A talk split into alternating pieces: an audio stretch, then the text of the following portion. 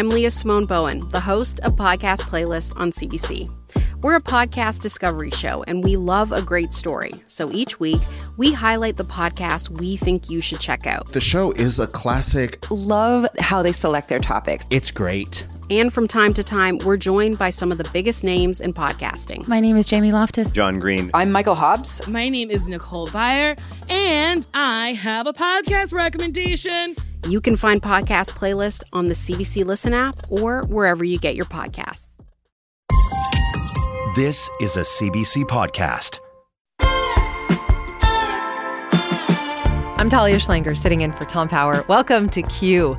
Uh, so, if I ask you, slow dance at high school, what song starts playing in your head?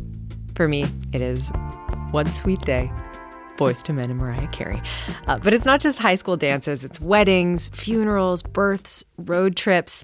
For the Quebecois artist Elisapie., she has 10 of these types of songs that really evoke deep, deep nostalgic memories. And she's taken them and made an album of them. And on the surface, this is an album of covers of classics by Fleetwood Mac, Led Zeppelin, Metallica, Cyndi Lauper. But here's the thing Elisapie., who is Inuk, translated each song to Inuktitut, her language that she was surrounded by as a young girl growing up in Salluit, Quebec. Have a listen.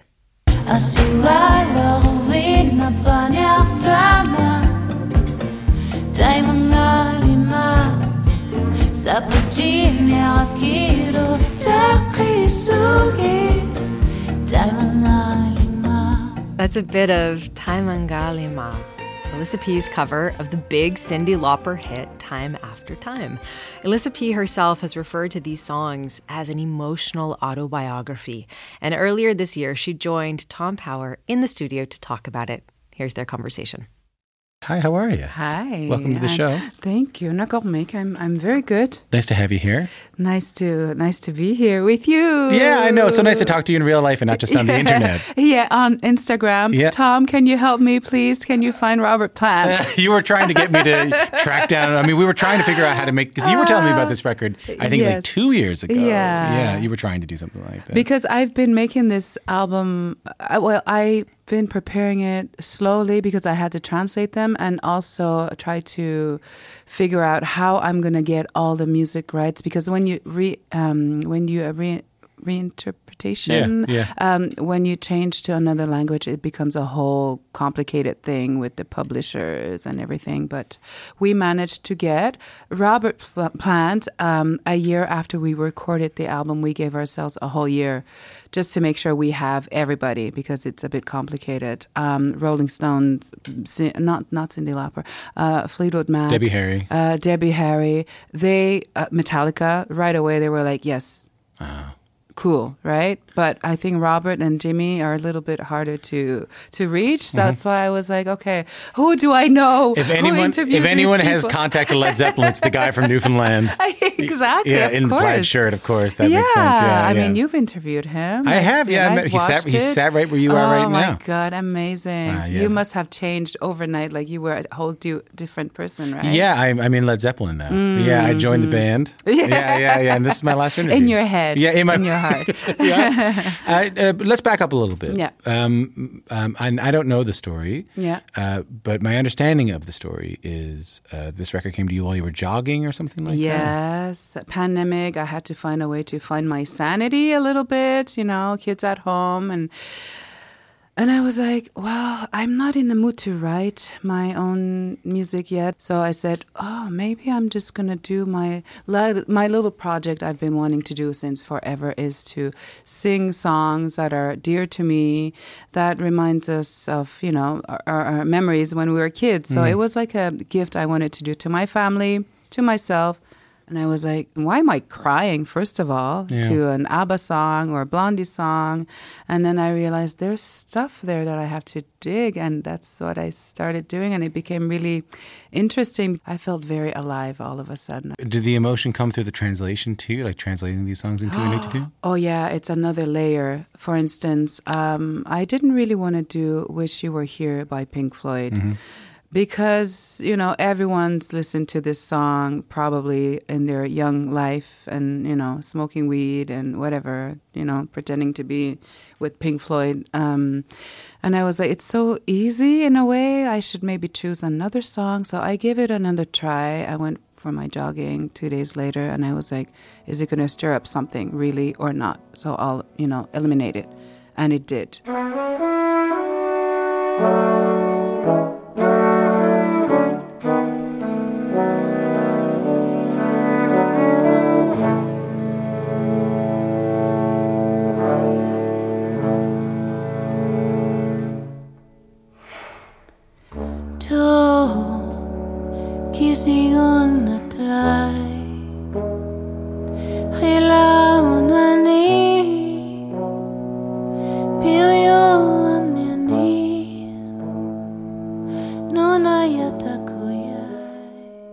And then I realized this song was really about um, young kids um, trying to deal with the loss of a cousin who committed suicide. So this was a song we would put on uh, often. So I started feeling those emotions again, and I felt like they've been stuck in my body for for so long. I didn't even know they were still there. So it became a whole new thing when I translated again, and even more like whoa, this is heavy, you know? Asuo Haisi malawato But Wh- it why, why even heavier when you translated it? Because the words uh, were just lost souls swimming in a fishbowl year after year. Yeah. Um, when you really try to find the meaning of that in Inuktitut, you realize these really did make sense for us, you know? They really were like almost like Inuit songs in English, but now I'm, yeah. That they did. They, um, um, help me understand that a little bit better. Um, So, like you, you, you, you would you, you knew them in English growing up. Yes, you knew these of songs course, in English yeah. growing up, and when you translated them to Inuktitut, you said like, "Oh, I, I, I understand them even better now." Yes, Okay. it's like I I realized that they were they really meant something for all of us, you know. Um, now I just have to dig a little further more and to make them even more understandable. So that's how I'm hoping that my cousins, when they'll hear it, they'll be like, "Oh, because English is not our first language, Yeah, right?" So yeah. I'm hoping they're gonna listen to it and be like, "Oh, that's why I love this song so much." I understand perfectly now. Yeah. That's beautiful. Why don't we Why don't Yeah. we listen to something together? Okay. Okay, let's do that.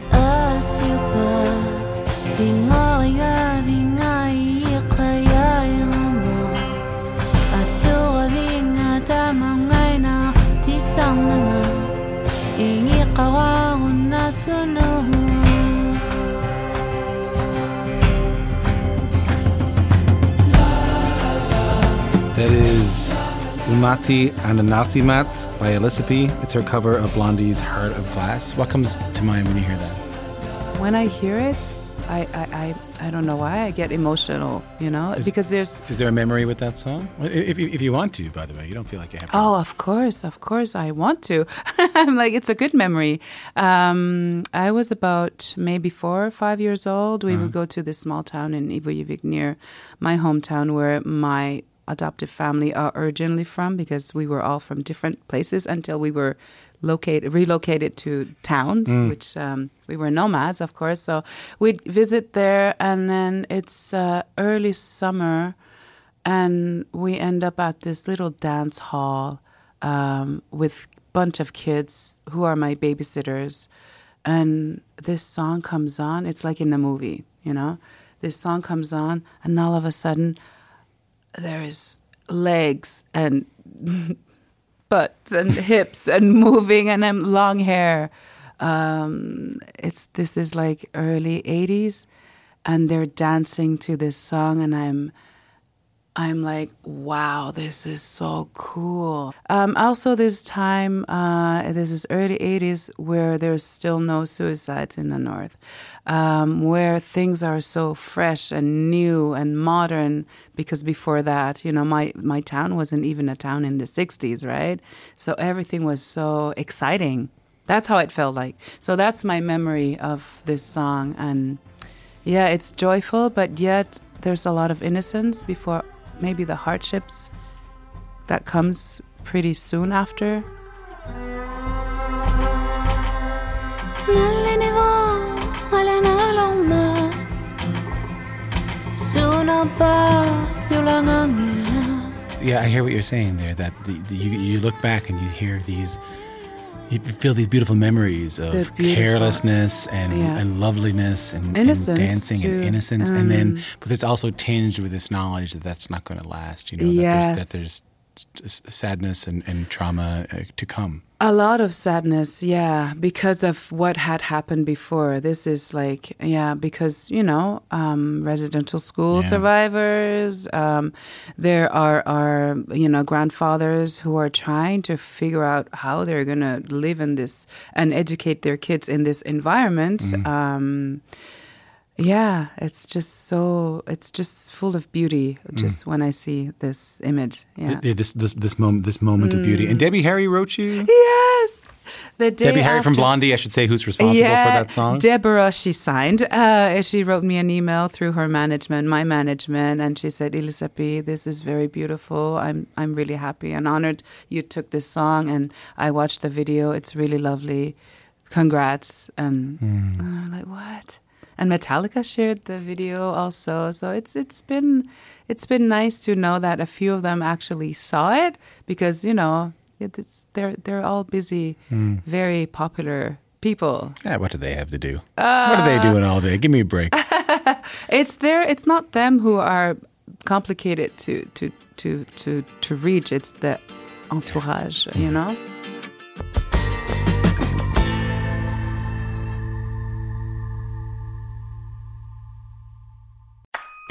Favorite one hit wonder, Or that overpriced toy your parents would never let you have? or that TV show that no one else remembers because it was canceled way too soon. Now, what if we could fix it? I'm Franchesca Ramsey. And I'm DeLon Grant. And after 20 years of friendship, we are now hosting a new nostalgia podcast called Let Me Fix It. Each episode, we'll dig into our favorite celebrities, shows, and brands of yesteryear, and then imagine what it would take to repackage them for relevance today. Think of our show as an intervention, but with way less stakes. So subscribe to Let Me Fix It wherever you get your favorite podcasts.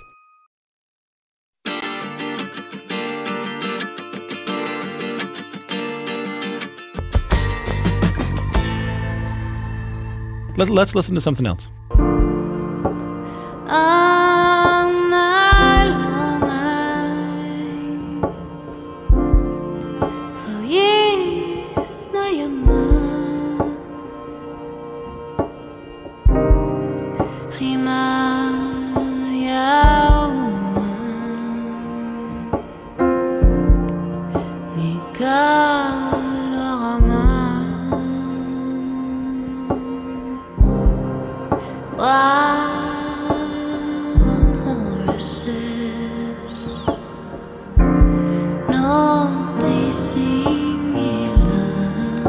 That's Chemiyat, uh, Elisapie's take on the Rolling Stones' Wild Horses. I love how you say them. Thank you. On you the- say it very well. The Inuktitut version. Yeah. I'm very uh, lucky that uh, when I was in uh, Nunavut, I, I sat down with Yes. uh, Pauline Pemik, and she sat down. You know, she's a great CBC broadcaster Yes, up there. yes, and she of sort of course. drilled my Inuktitut into Ah, me a little bit. And to say Chemiyat. Yeah, yeah, yeah. And my is pretty good too. Oh you know? yeah, I hear that. That's really hard to, to do. I try to teach my musicians very late at night. It works better, but the next day it's like, what was that again? wait, wait, that means a lot. Thank you very much.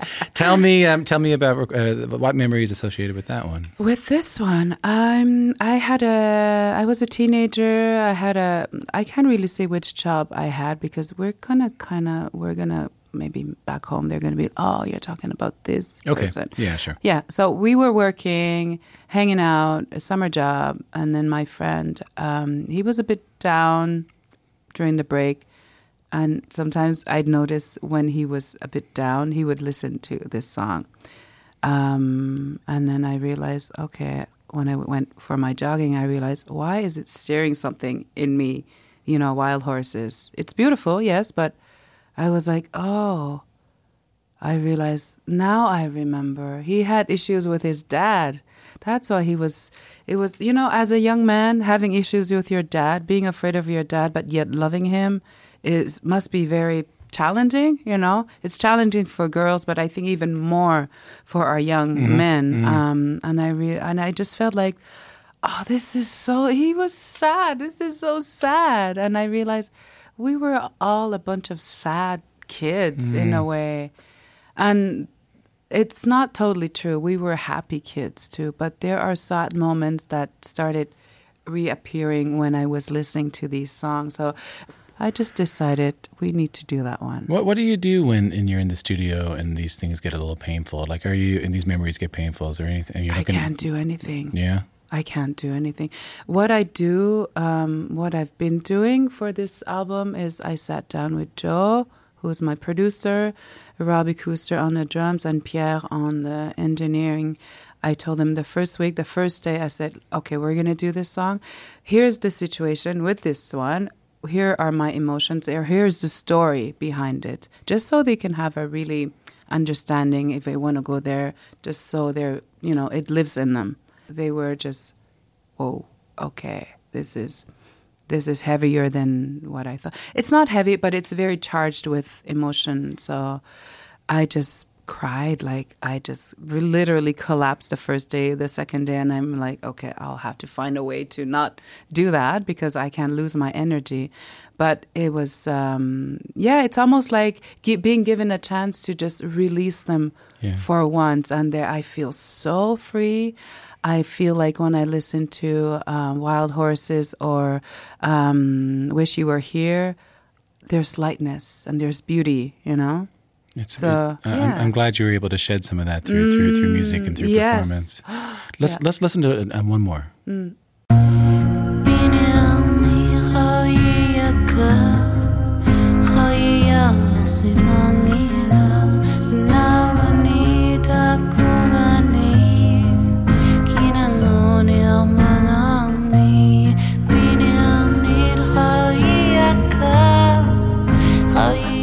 is Isumagi Naitok, Elisapie's take on the Metallica ballad "The Unforgiven." perfect perfect Uh, oh, thank you. Uh, this I love this version Ah, of it mm. um, because um, it's so different than the original Metallica version. Yeah. Um, uh, talk to me about this. Talk to me about why you decided to record this one. Mm. Talk to me about about how you wanted to do it. It just was the easiest to translate. By by the way, it was almost like an Inuk man story.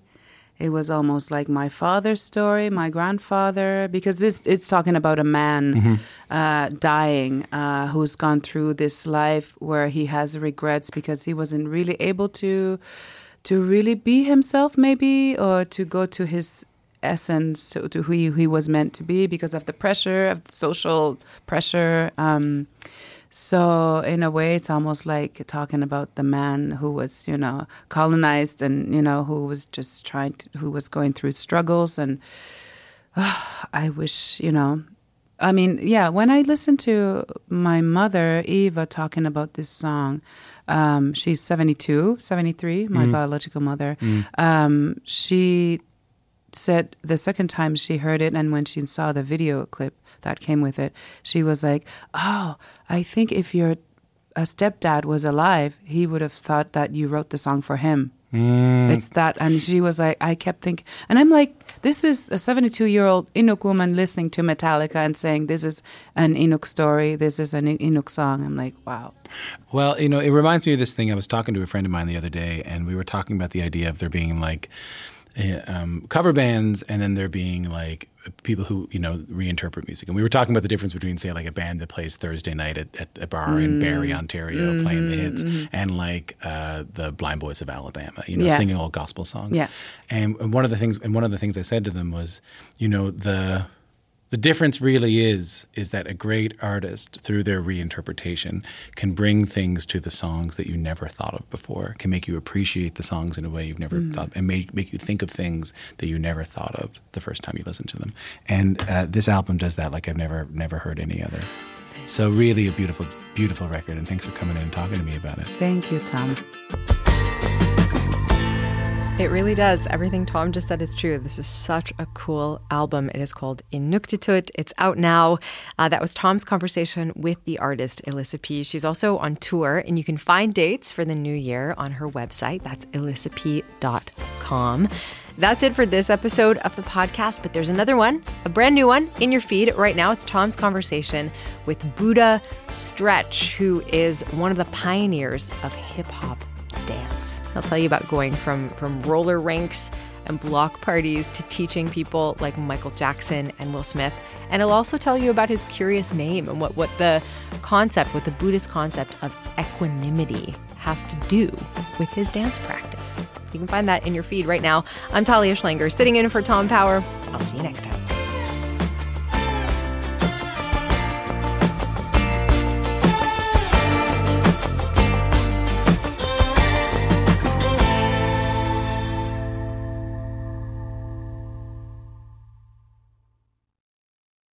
For more CBC podcasts, go to cbc.ca slash podcasts.